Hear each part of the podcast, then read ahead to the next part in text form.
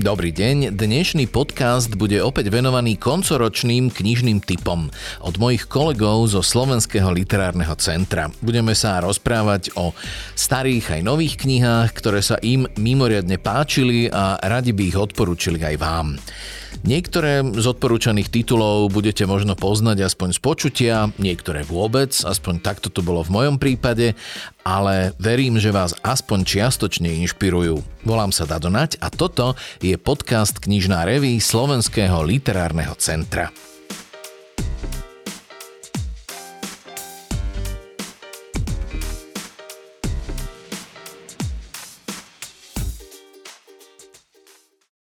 Knižné odporúčania sme minule uzatvárali typom nášho riaditeľa Pavla Sibilu a dnes tu bude hneď na úvod, ale aj so spisovateľkou a šéfkou domáceho oddelenia Dankou Podrackou a ilustrátorkou a novou šéfredaktorkou časopisu Slniečko Kristinou Soboň. Poprosil som vás, aby ste si vybrali dva knižné typy, tak začnime prvé kolo, čím začne Danka Podracká. No ďakujem za slovo. Ja začnem novou edíciou bibliofílii, ktorú otvára poetka Milá Haugová a prvá knižka z tejto edície vyšla zhruba pred mesiacom. Volá sa Stigma písať. Je to edícia, ktorá by mala aj do budúcnosti zachytávať proces tvorby, a je to vlastne kniha o písaní, kde by sme sa mali dočkať a určite v tejto prvej sme sa aj dočkali akýchsi útrobností, ktoré sú povedzme až na hranici spovede. A je to limitovaná edícia, čo do počtu a každá jedna knižka je podpísaná autorkou a má podpísaný e, signovaný výtlačok. Limitovaná znamená, že koľko je to výtlačok? 300 kusov. Keď sa vypredá, je po edícii. No. A musí potom prísť ďalšia knižka. No ale najcharakteristickejším znakom e, tejto edície, čo považujem za veľké novum, lebo som sa s tým ešte e, v knižnom trhu na Slovensku nestretla, je, že máme matricu desiatich slov.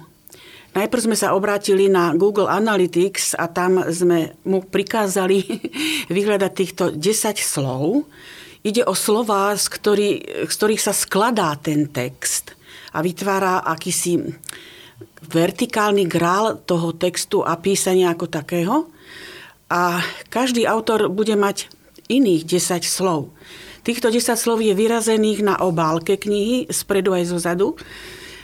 A nikde inde sa o nich nehovorí. Sú iba jednoducho na tom prvom najviditeľnejšom mieste. A u Milihaukovej ide o týchto 10 slov.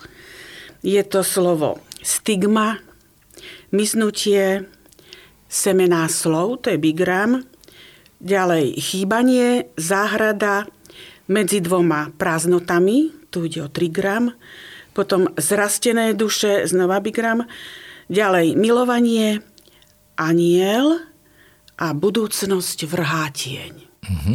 Čiže pár kusov z tejto bibliofílie ešte je, Čiže ak niekto má záujem, mal by sa poponáhľať, pretože asi to dlho trvať nebude. A myslím, že ďalšia autorka z tejto edície bude Ivana Dobrakovová. Áno, áno, presne tak to bude. Už máme aj rukopis.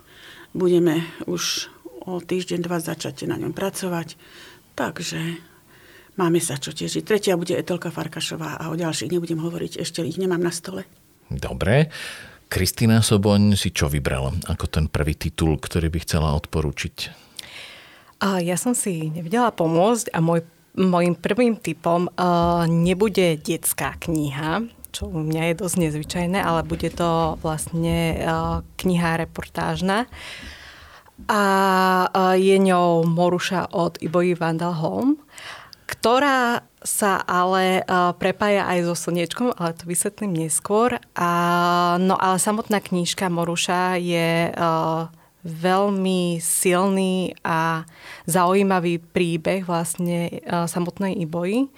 A je to vlastne príbeh jej života hlavne počas druhej svetovej vojny, ktorý má množstvo tak uh, nezvyčajných chvíľ a momentov, ktoré by človek až neočakával, až, až to má taký ako keby filmový charakter takého hollywoodského filmu. A kde uh, jej život je pretkaný rôznymi takými náhodami. Ono je vlastne jeho, jej životný príbeh veľmi ťažký, ale práve tie náhody mi prišli úplne neuveriteľné. No a ako som spomenula... Uh, že to prepojíš so slniečkom? Že to prepojím so slniečkom, pretože uh, pani Iboja, Iboja má viac ako uh, 100 rokov a ona napísala detskú knihu.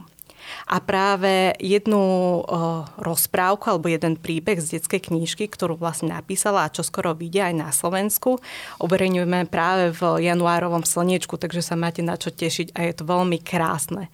A človek by nečakal, že pani v rokoch môže uh, takto sviežo písať práve pre deti. Uh-huh, čiže druhý typ v prvom kole. No a Pavel Sibiel povedal, že by hneď teraz chcel dať rovno dva typy naraz, pretože spolu súvisia. Tak aké to sú? Budem hovoriť o knihe Modrosleposť Kataríny Kucbelovej a o knihe Nejvyšší karta Petri Húlovej a chcem o nich hovoriť spolu, lebo som si uvedomil včera, keď som premýšľal o mojich knižných typoch, že tieto dve knihy majú veľmi veľa spoločné a zároveň sú úplne rozdielne.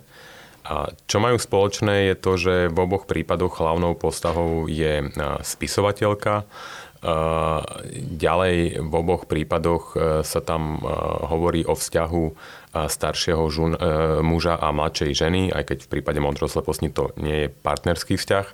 A prostredie, v, ktoré, v ktorom sa tie príbehy odohrávajú alebo hovorí niečo o, o životoch tvorivých ľudí, umelcov, čo je paradox, že ja odporúčam tieto dve knihy, lebo uvedomil som si, že keď som bol mladší alebo mladý, knihy o spisovateľoch alebo umelcoch ma vyslovene iritovali. A dnes odporúčam dve knihy, ktoré ma veľmi, veľmi bavili čítať. Mm, a taktiež obe tieto knihy, rozprávačka v oboch knihách reflektuje aj minulosť aj, aj, aj ten súčasný príbeh, že sú podobné ako tým štýlom rozprávania. Ale ako som povedal, sú zároveň úplne odlišné. Ale úplne, úplne veľmi dobré. Uh-huh, čiže Petra Húlová a Katarína Kucbelová sú ďalšie typy. Ak teda ešte môžem uh-huh. povedať. Máš ešte ďalší? Nie, len som chcel povedať, že v čom sú odlišné a v čom to pre mňa bol zážitok. Odlišné sú v tom, že v prípade knihy Nejvyšší karta, tak je tam nejaký, nejaký príbeh, nejaký, nejaký konflikt, by som to aj nazval konkrétne konflikt medzi deťmi a rodičom, rodičkou, teda tou hlavnou postavou, spisovateľkou, kde sa reflektuje jej minulosť a jej minulý vzťah starší, so starším mužom, ako som povedal, kde jej dcéra aj teda syn sa pozerajú na ten príbeh inak, inými očami, súčasnými očami, než, než ako si ho pamätá ona. A to je ten nejaký taký konflikt kdežto v príbehu e, knihy Modroslepos ten príbeh nejak nehral ústrednú rolu e, a tým pádom aj ten zážitok ščítania oboch kníh je iný. E, v prípade Modrosleposti pre mňa to bol zážitok z textu a v prípade knihy Nejvyšší karta to bol zážitok z príbehu a z premýšľania o kontextoch toho príbehu. Čiže hovorím, uh, veľmi podobné knihy, ale veľmi odlišné, odlišný čitateľský zážitok, ale v oboch prípadoch výnimočný by som povedal. Ďakujem. No a poďme teda na ďalšie dva typy v tomto kole.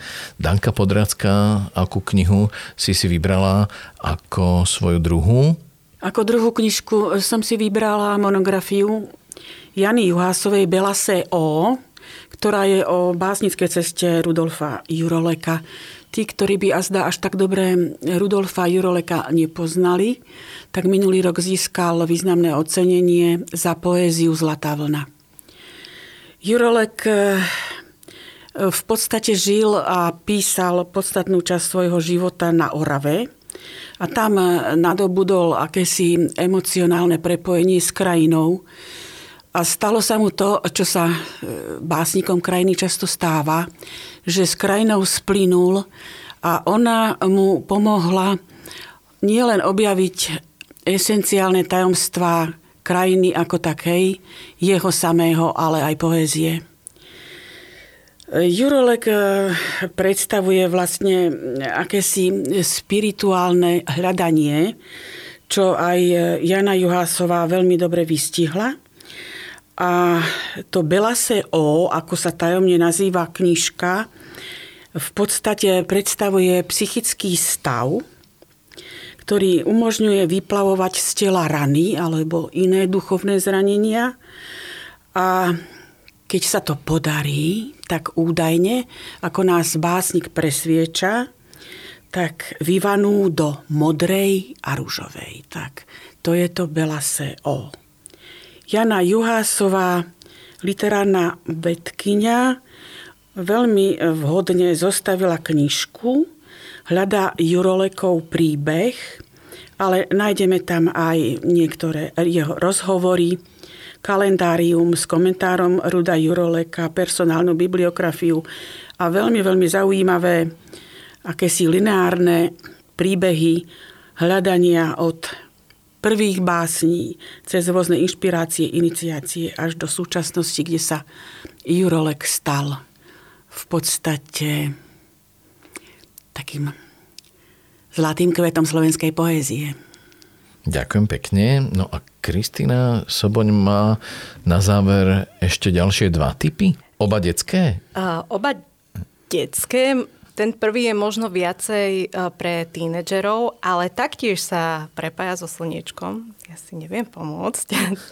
No a prepája ho práve autorská dvojica, ktorá sa v slniečku dala dokopy a je ňou dvojica e, Sonia Balážová a David Marcin, ktorí vytvorili komiks. Je to vlastne už e, ich tretí spoločný projekt a Uh, ide o komiks. Dozvedela som sa, že žiješ, ktorý je uh, podľa mňa knihou, ktorá uh, by mala byť na stole alebo v knižnici každého tínedžera, možno už až tak od 10 rokov, ja celkom verím tým deťom, uh, lebo veľmi pekný príbehom, veľmi zaujímavým, tiež takým až hollywoodským. Uh, mapuje obdobie druhej svetovej vojny v Košiciach.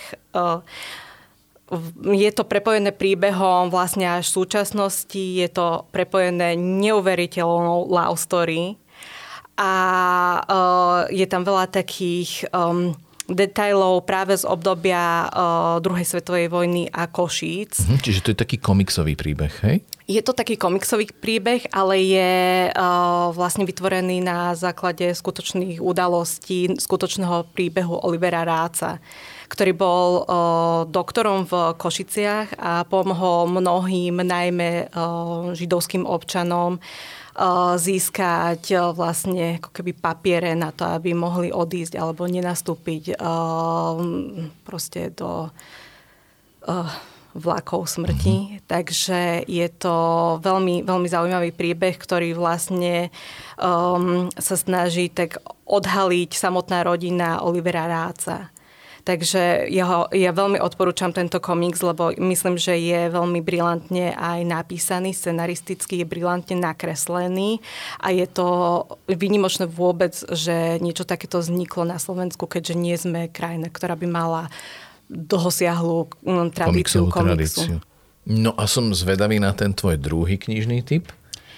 Uh, druhým typom bude knižka, ktorá je z kategórie tzv.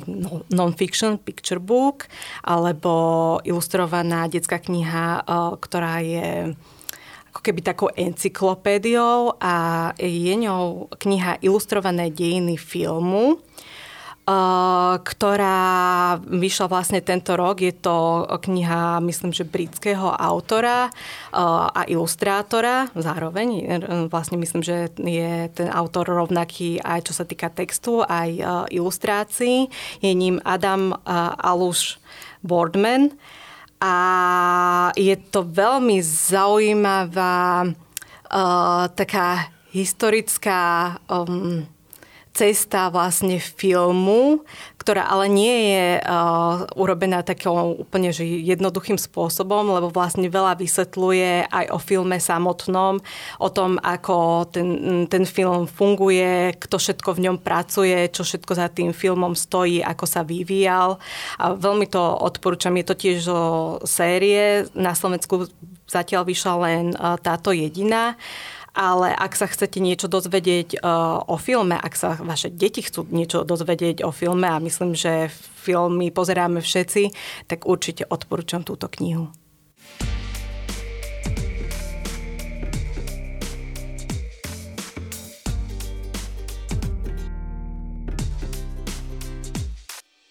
A vítam aj ďalšiu štvoricu mojich kolegyň zo zahraničného oddelenia, Moniku Naďovú, Luciu Galdíkovú, Mariu Vargovu a Mariu Modrovič.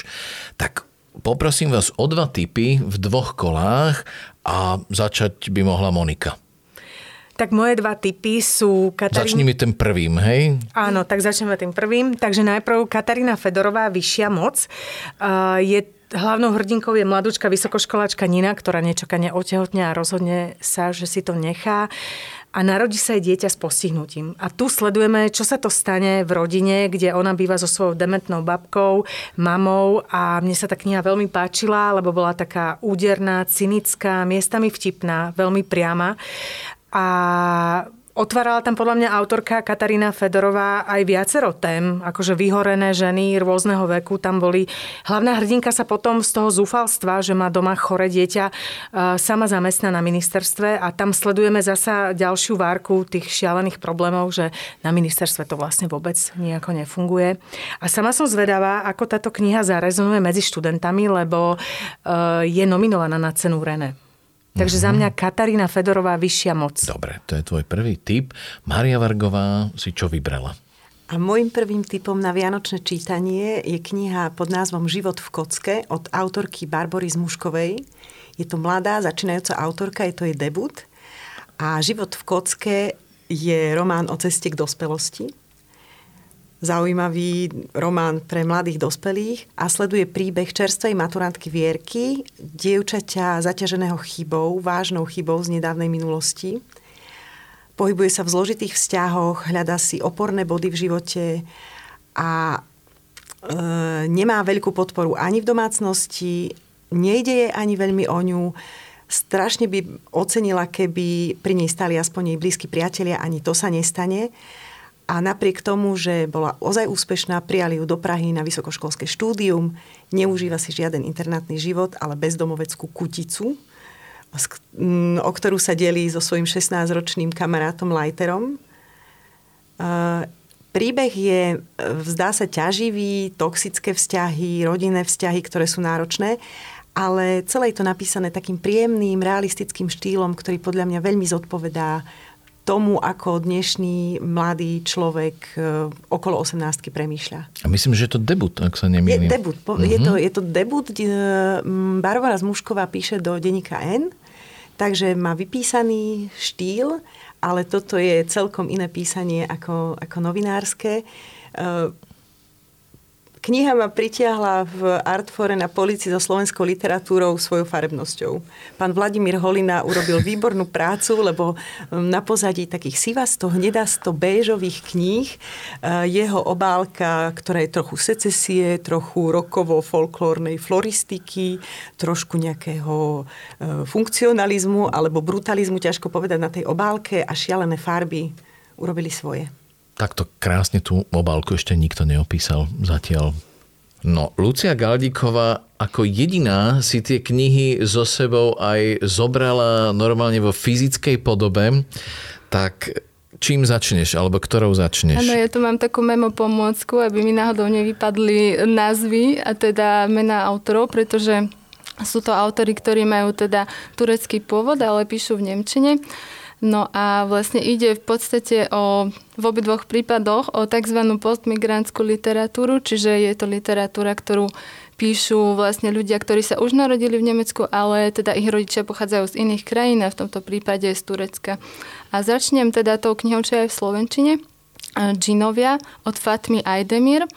No a táto kniha vyšla vo vydavateľstve Tatran v oktobri tohto roku v preklade Mariana Hatalu. No a teda ide o príbeh e, jednej rodiny, ktorý vlastne začína tým, že otec rodiny, ktorý má 4 deti, si po 30 rokoch, čo odpracuje v Nemecku vo fabrike, vlastne celý čas zarába na rodinu a chce si splniť konečne svoj sen, vrátiť sa do rodnej krajiny, do Istanbulu, kúpiť tam byt, lenže hneď v prvý deň vlastne zomrie, dostane infarkt, no a proste tým jeho život aj sen končí, no a rodina prichádza už len teda na pohreb namiesto toho, ako si to on vysníval, že všetkým ukáže, čo konečne teda dosiahol a tak, no a a teda oni tam prídu a potom sa roztvára celá tá mozaika toho, že čo tá rodina, aké má tajomstvá, kryjúdy a vlastne čo všetko sa pokazilo a sú tam dosť veľké konflikty medzi nimi. Uh-huh. Čiže to je Fatma Aydemir Džinovia, výborná kniha, myslím si, že aj vo veľmi dobrom preklade. Maria Modrovič, čo by si vybrala ako typ v tomto prvom kole? No, do prvého kola by som zaradila úplne čerstvo napečenú Ivanu Gibovú a jej, jej román Babička, ktorý vyšiel, myslím, pred mesiacom vo vydavateľstve Vlna, Drevo a srd. A je to akoby, mám pocit, že to je Ivanina piata kniha, nejakým spôsobom mám, mám dojem, že Uh, aj štilisticky a asi aj tematicky je to možno nejakou až takou kulmináciou jej doterajšieho písania a veľmi sa mi páči uh, energia, ktorá, ktorá z tej knihy srší. Je to naozaj také, že vás tá kniha zdrápi do pazurov a nepustí.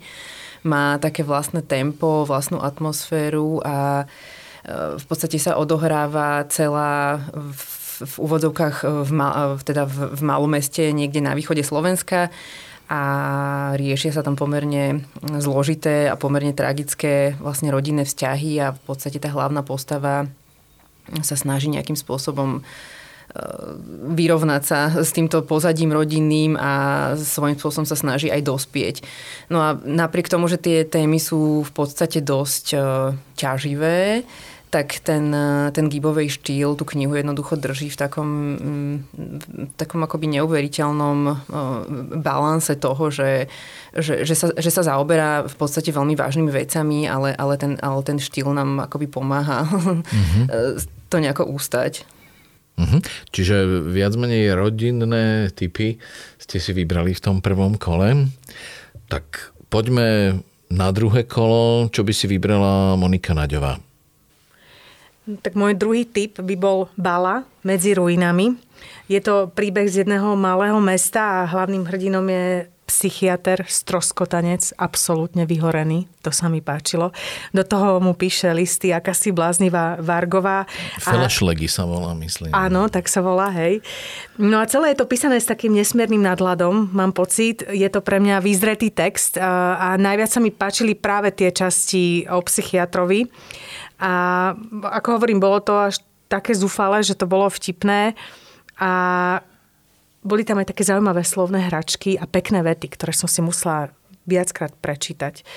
A má to v sebe všetko. Konšpirácie, alkoholizmus, všetko, čo slovenská dedina má mať. A nie je to príliš rodinné. nie je to príliš rodinné. Dobre, Mária. A môj druhý typ tiež nie je príliš rodinný, ale je v každom prípade partnerský. A síce na Sichravý večer k ohňu som si vybrala lodenicu Jona Foseho, čerstvého nobelistu, ktorú vydali v Norsku ešte v roku 1989, ale do Slovenčiny ju preložila Anne Fosse v roku 2017 a vyšlo to vo vydavateľstve Modrý Peter. No a keď hovorím o partnerstve, tak ide o čudný milostný trojuholník plný napätia, vzájomnej príťažlivosti, žiarlivosti a nedorozumení Pritom sa ale všetko odohráva vo veľmi krátkom okamihu a celá kniha je skôr spomínaním, ale úplne hypnotickým spomínaním na to, čo predchádzalo stretnutiu, o ktorom sa veľa dozvieme pri čítaní. E, stretne sa rozprávač a jeho kamarát z detstva Knut a Knutová manželka. Nevieme, ako sa volá. Faktom je, že pri čítaní e, nezanechal e, vo mne stopu príbeh, ale atmosféra toho čítania lebo celé to bolo závratné. Ide to v neuveriteľnom rytme, keď Mária spomínala rytmus e, Gibovej, v akom ona píše svoje texty, tak pre mňa je ten rytmus závratný, Gibovej rytmus v, v knihe Babička, ale toto je už najzávratnejšie, už viac si to neviem predstaviť. Dýchberúci rytmus, repetitívnosť a autor dosiahol tým presne to, čo podľa mňa chcel u mňa, že som sa dostala do hlavy rozprávača a to jeho zaciklenie sa vo svojej hlave, vo svojich myšlienkach, ktoré sa veľmi podobá na to, keď sa nedokážete zbaviť melódie a že si myslíte, že sa zbláznite, tak toto presne ten rozprávač vo mne, vo mne vyvolal. A na chvíľočku som nevidela rozdiel medzi ním a mnou. Takže Foseho rozprávanie sa považuje za úplne čítankový príklad jeho, jeho písania a ja som veľmi rada, že som si túto knihu presne vybrala. A vyšla aj v slovenskom preklade. Vyšla v slovenskom preklade, ešte raz preložila uh, ju Anna Fosse, uh, manželka Jona Foseho v roku 2017 vo vydavateľstve Modrý Peter. Uh-huh. No a poďme k ďalšej knihe, k ďalšiemu typu Lucie Galdíkovej, ktorú má tiež so sebou a toto bude vlastne kniha, ktorá v Slovenčine nevyšla, máš ju vlastne v nemeckom origináli. Mhm. Takže môj druhý typ je Nečaty Ziri Fatamal a to by vlastne v slovenskom preklade mohlo znamenať uh, ten titul knihy niečo ako otcovské znamienko, teda taká slovná hračka, tam je, že Muttermal je materinské znamienko, ale toto v podstate ide o to, že hlavná postava je taký mladý chlapec, vysokoškolák, ktorý ale nepoznal svojho otca, pretože ten vlastne uh, najprv ušiel z Turecka do Nemecka, tam si založil rodinu, ale potom vlastne sa vrátil do Turecka napriek tomu, že mu hrozil súd a on išiel do väzenia. No a teda e, tento chlapec ho nikdy nespoznal, ale poznala ho teda jeho sestra, trochu staršia od neho. No a začína to tým, že on mu píše ako keby list, pretože tento hlavný hrdina sa ocitol v nemocnici na, intenzív, na intenzívke, pretože mu zlyhávajú orgány, čiže ani nevie, že či bude žiť ako keby začne rekapitulovať svoj život. No a e, vlastne tá postava otca mu slúži ako nejaký referenčný bod, ktoré ako keby jemu išiel vyrozprávať ten svoj život. Aj potom ho tam navštíví mama, aj sestra, ktoré sa ale spolu už 10 rokov nerozprávajú a tiež rozprávajú o sebe, akože čo oni zažili, lebo tá e, jeho sestra vyrastala vlastne v pestunskej rodine, čiže tam tiež mali veľké konflikty v rodine. No a a vlastne ako aj v tej predošlej knihe, tak ide tam o to vlastne nejakým spôsobom zistiť, že kto som, formovanie si tej identity, akože skrz to, že sú to vlastne deti rodičov, ktorí pochádzajú z inej krajiny a oni sa snažia voči ním nejako vymedziť a zároveň v tej spoločnosti, kde žijú, si nájsť nejaké svoje miesto. Mhm. No a Maria Modrovič si čo vybrala ako svoj druhý typ? Vybrala som si uh, knižku Leto od Ellie Smith. Uh, je to vlastne záverečná kniha jej tetralógie, teda toho kvarteta ročných období. Uh, je to jediná, jediná kniha z toho kvarteta, ktorú čítam po anglicky. Tie ostatné som čítala v slovenskom preklade. Knihy vydalo všetky, teda štyri vydalo Artforum. U nás leto vyšlo myslím v roku 2022. Ona ho napísala teda v Anglicku, v origináli vyšlo v roku 2020. A tak ako aj tie ostatné vlastne knižky z tejto, z, tej, z tejto štvorice, ona nejakým, tá Smithová ako keby nejakým spôsobom veľmi veľmi dokonale dokáže vystihnúť jednak atmosféru toho ročného obdobia, ale samozrejme, že tam nejde len o nejaké filozofické zamýšľanie sa nad letom, ale tiež nejakým spôsobom vlastne sa stretávame s postavami, ktor- s ktorými sme sa zoznámili v tých predchádzajúcich knihách. Niektoré príbehy sa nám dopovedajú. Stále sa tam riešia tie témy, ktoré sa riešia aj v predchádzajúcich knihách, to znamená Británia post-Brexit. Čo to znamená pre ľudí, čo to znamená pre rozdelenie spoločnosti, čo to znamená pre ľudí prichádzajúcich, čiže pre imigrantov zadržaných v táboroch, je tam téma covidu, ktorá tiež sa vlastne riešia aj v tých ostatných e, knihách a potom samozrejme sú tam aj nejaké historické motívy z 20. storočia, ešte nejaké e, vojnové prelivy vlastne na také cez teda tie postavy starších ročníkov. A čo mňa akoby strašne dojíma na, na tom jej písaní, špeciálne na tomto lete, ktoré vlastne už čítam niekoľko mesiacov a robím to schválne, to naťahujem, aby som ne, ani neskončila, je, že, že že jej sa, Smithová sa hrozne hrá, hrá sa s tým textom. Ona vlastne naozaj, že to, tam je strašne veľa slovných hračiek, hračiek, čo je napríklad pre mňa akože vec, ktorú no, bežne to nenávidím, ale ona to robí tak majstrovsky, že je to, že naozaj človek len akoby tak neuveriteľne na to pozera na ten text. A dokáže akoby navodiť taký nejaký pocit takej familiárnosti, že vlastne naozaj popíše také nejaké veľmi bežné medziludské veci, takže sa v tom akoby cítime a nachádzame aj my v tom príbehu a je to strašne inteligentne urobené a už aj, už aj teraz podľa toho, ako sa to snažím vlastne opísať, vidím, že to jednoducho si to treba prečítať.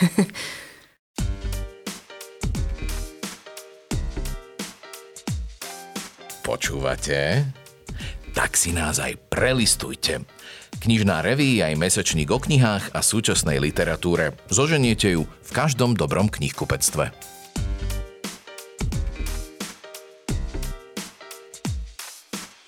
Slovenské literárne centrum vydáva aj časopis Knižná reví, ktorý pri letných typoch zastupoval šéf-redaktor a spisovateľ Marek Vadas.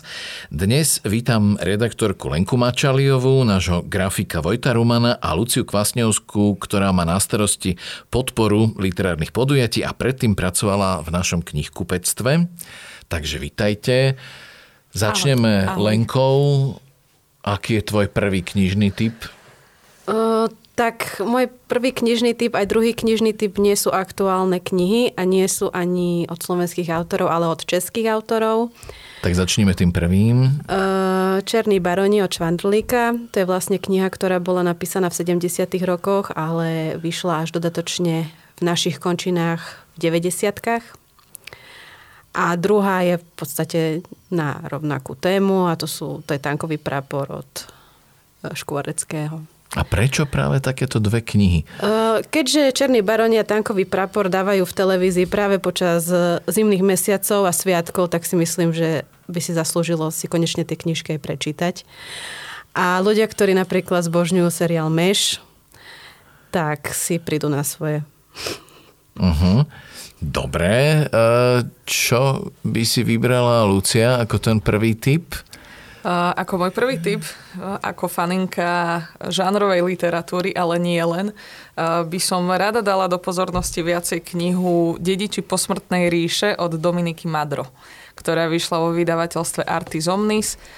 Je to teda pôvodná slovenská literatúra, výborná epická sága s krásnym jazykom, ktorá sa keď sa do nej začítate, tak vás že veľmi celá pohltí. Chvíľku to možno trvá, Treba sa na ňu viacej sústrediť, ale potom už, ako sa hovorí, je to jízda. Mne to veľmi pripomínalo Milorada Paviča, ten, ten svet, ktorý tam ona vlastne akože vytvorila. Ten svet tých jednotlivých postav, tých, tých mm. rôznych tvorov, ktoré sú tam vlastne spomenuté. Ten jazyk, ktorý je tam úplne uchvatný. To je, myslím, veľmi nedocenená kniha. Súhlasím. Súhlasím. Dokonca mám pocit, že tak trošku zapadla medzi tým ostatným, čo sa vydalo zhruba v tom čase, kedy aj táto vyšla, ale určite stojí za, za to si ju prečítať, nájsť si ju v knihu 500 a venovať jej ten čas. No, čiže ja sa v tomto smere sa veľmi naozaj pridávam k tebe, že, že toto je kniha, ktorá by si zaslúžila o mnoho viacej pozornosti, ako sa jej možno dostalo. Vojto Ruman, akú knižku e, si vyberáš? Aký je teda ten tvoj prvý knižný typ? Môj prvý knižný typ je čerstvá novinka. E, Deň radosti Peter Gertner a Ďuro Balok, dvojca. No a prečo? Lebo to je taký ten komiks, aby sme teda áno, vysvetlili. Áno, podoba uh-huh. zo života Lasicu Satinského a Jara Filipa, ktorý tentokrát pribudol. Teda je to pokračovanie e, prvého dielu. V ktorom bol zase Cornel Feldvári. Áno, on sa objavuje teraz, že je tam, sú tam všetci tí ľudia, ale teda toto mapuje obdobie normalizácie a teda tie strasti a e, tá predchádzajúca kniha, treba povedať, že to bolo z tých 60 rokov, čiže áno, tam no. bolo veľký ten príbeh divadla na Korze. Tak. A priznám sa, že túto novú som ešte nečítal, ani teda nevidel. Je to čerstvá novinka, takže nám to pristalo v redakcii a prečítal som to na, na dva dýchy. je dobre sa to číta, tak je to komiks, takže ide to, ale, ale je to celkom fajn teda vidieť to, že aj v tom neľahkom období, že ako to zvládali s humorom a že mali vôbec teda ešte chuť stále tvoriť a robiť, čo je teda klobúk dolu. A po tej komiksovo-technickej stránke alebo po teda takej tej tvojej profesnej stránke? Tam nie je čo vytknúť, tak Ďuro Balog je, je, je zručný. No a aký je teda druhý typ, ktorý si vybrala Lucia Kvasňovská? Rozmýšľam, ako by som to uviedla, ale asi, asi nejak a iba poviem, ako sa volá tá kniha. Uh, je to autorka Caitlin Doughty a kniha Dym v očiach a iné lekcie z krematória. Neznie to úplne ako vianočný typ, ale nemusí byť vianočný typ, ale je to veľmi čtivá a aj veľmi vtipná. zaujímavá kniha vlastne o tom, ako to prebieha v krematóriu, ale nie len to a ako sa žena vie dostať k takejto práci. Nie je to teda zo slovenského prostredia, je to v prostredí Ameriky a má tam hlavná hrdinka brigádu, nazvem to tak, dostane sa do krematória a zamýšľa sa nad rôznymi otázkami, rôznymi postupmi, ako horí lepka, koľko trvá, kým zhorí telo napríklad, ale prekladá to ešte rôznymi inými príbehmi zo svojho života. Je to... No, no na tom je krásne, že ona si zamiluje úplne že tú ano, prácu, ano. Že, že to je keď pre niekoho sa práca stane, a špeciálne, že vlastne pre mladú ženu, že sa tá práca stane akože absolútnou vášňou. Uh-huh. Že z tej ľahkej bizardnosti to prejde až do takmer zalúbenia sa do tej práce. Takže je to podľa mňa príjemná kniha na rýchle prečítanie na dva večery, dajme tomu. Mm-hmm. No a Vojto, aký má svoj druhý typ? Druhý typ, tak zostanem verný grafickému dizajnu a vizuálnym veciam, takže a je to teda staršia, ale stále aktuálna kniha, mega kniha od Vladislava Rostoku Miro Cipár, Miroslav Cipár, e, univerzálny tvorca, čo je vlastne podtitul knihy, ktorá ešte má názov e, Cipár, logo and ETC, ktorá teda mapuje, zmapovala tvorbu e, Miroslava Cipára ako grafického dizajnéra. Takže je to kniha, má vyše 500 strán. Je to kniha, ktorá sa nedá poňať na, na jedno pozretie a dá sa v nej listovať hoci kedy, keď je chvíľa času a e, pozerať, inšpirovať sa a samozrejme, že obsahuje aj texty, takže aj sa tam človek všeličo dozvie, ale aj mnohé, mnohé vidí.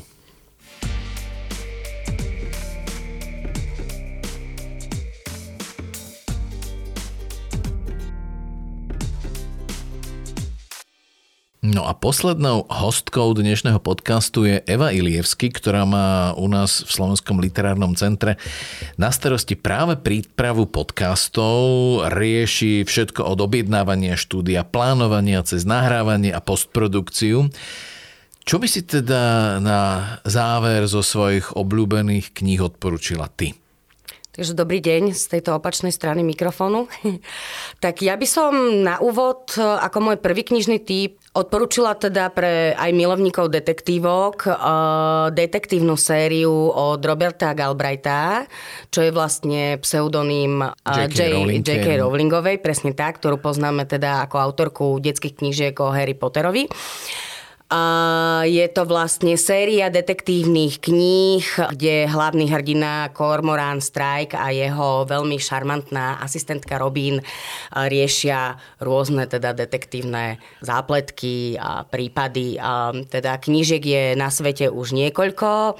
Ja som prečítala prvé štyri, pokiaľ viem, už ich je teda šesť na svete. A môžem teda veľa odporúčať. Je to určite napínavé, dramatické a miestami aj romantické. A veľmi rozsiahle teda treba Áno, je to tie... hodne rozsiahle dielo. Hej. Uh-huh. No a druhý typ je aký? No a druhý typ je knižka, ktorú momentálne čítam od autorky Ellie Hazelwood. Volá sa Analýza lásky. Je to knižka o mladej neurovedkyni, ktorá teda pracuje momentálne pre NASA a pracuje Vlastne knižka opisuje jej prácu v mužskom kolektíve a vlastne tie útrapy a úskalia ženy vo vede obklopenej uh, mužskými kolegami. Ale knižka je zároveň aj veľmi vtipná. Je písaná takým mladistvým štýlom, používa taký mladistvejší žargón, ale určite ju odporúčam teda aj trošku starším generáciám. Tak ďakujem pekne aj Eve Ilievsky a želám ti do nového roka veľa trpezlivosti s nami, podcastermi. ďakujem veľmi pekne a všetkým prajem krásne sviatky.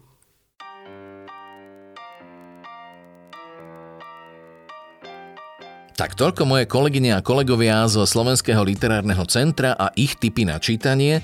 A ja pridám aj jeden za seba, knihu od Lany Bastašič Chyť zajaca. Keď som si prečítal, že je to vlastne román o ženskom priateľstve a navyše je to road trip, tak som si vravel, že možno nebudem úplne tá najlepšia cieľová skupina, ale keď som sa začítal, absolútne si ma podmanilo autorkino rozprávačské majstrovstvo autorstvo a jej originálne rozprávanie na tému neistej pamäti a najmä to, ako fantasticky tam variuje niekoľko intertextuálnych odkazov, napríklad na ostrov a ostrov pamäti a toto všetko sa vlastne odohráva v kontexte a na pozadí vojny v bývalej Juhoslávii. No a rád by som vás ešte upozornil aj na najnovšie číslo časopisu Knižná reví, ktoré prináša napríklad text o tom, ako prekladáme laureátov najrešpektovanejších svetových literárnych cien, ale aj rozhovory so Soňou Urikovou a Michailom Šiškinom alebo text prekladateľky Pauliny Čuhovej, ktorá píše o Nino Haratišvili. Podcast Knižná reví pripravuje Slovenské literárne centrum. Ak sa vám páči, môžete dať odber a ohodnotiť ho vo vašej podcastovej aplikácii. Na vaše otázky radi zareagujeme na mailovej adrese podcast.licentrum.sk alebo na facebookovej stránke Slovenského literárneho centra. Na príprave dnešnej epizódy sa podielali Eva Ilievský a Michal Ščepán. Hlavným partnerom je Národné osvetové centrum. Želáme vám pekný advent a tešíme sa na vás opäť na budúce.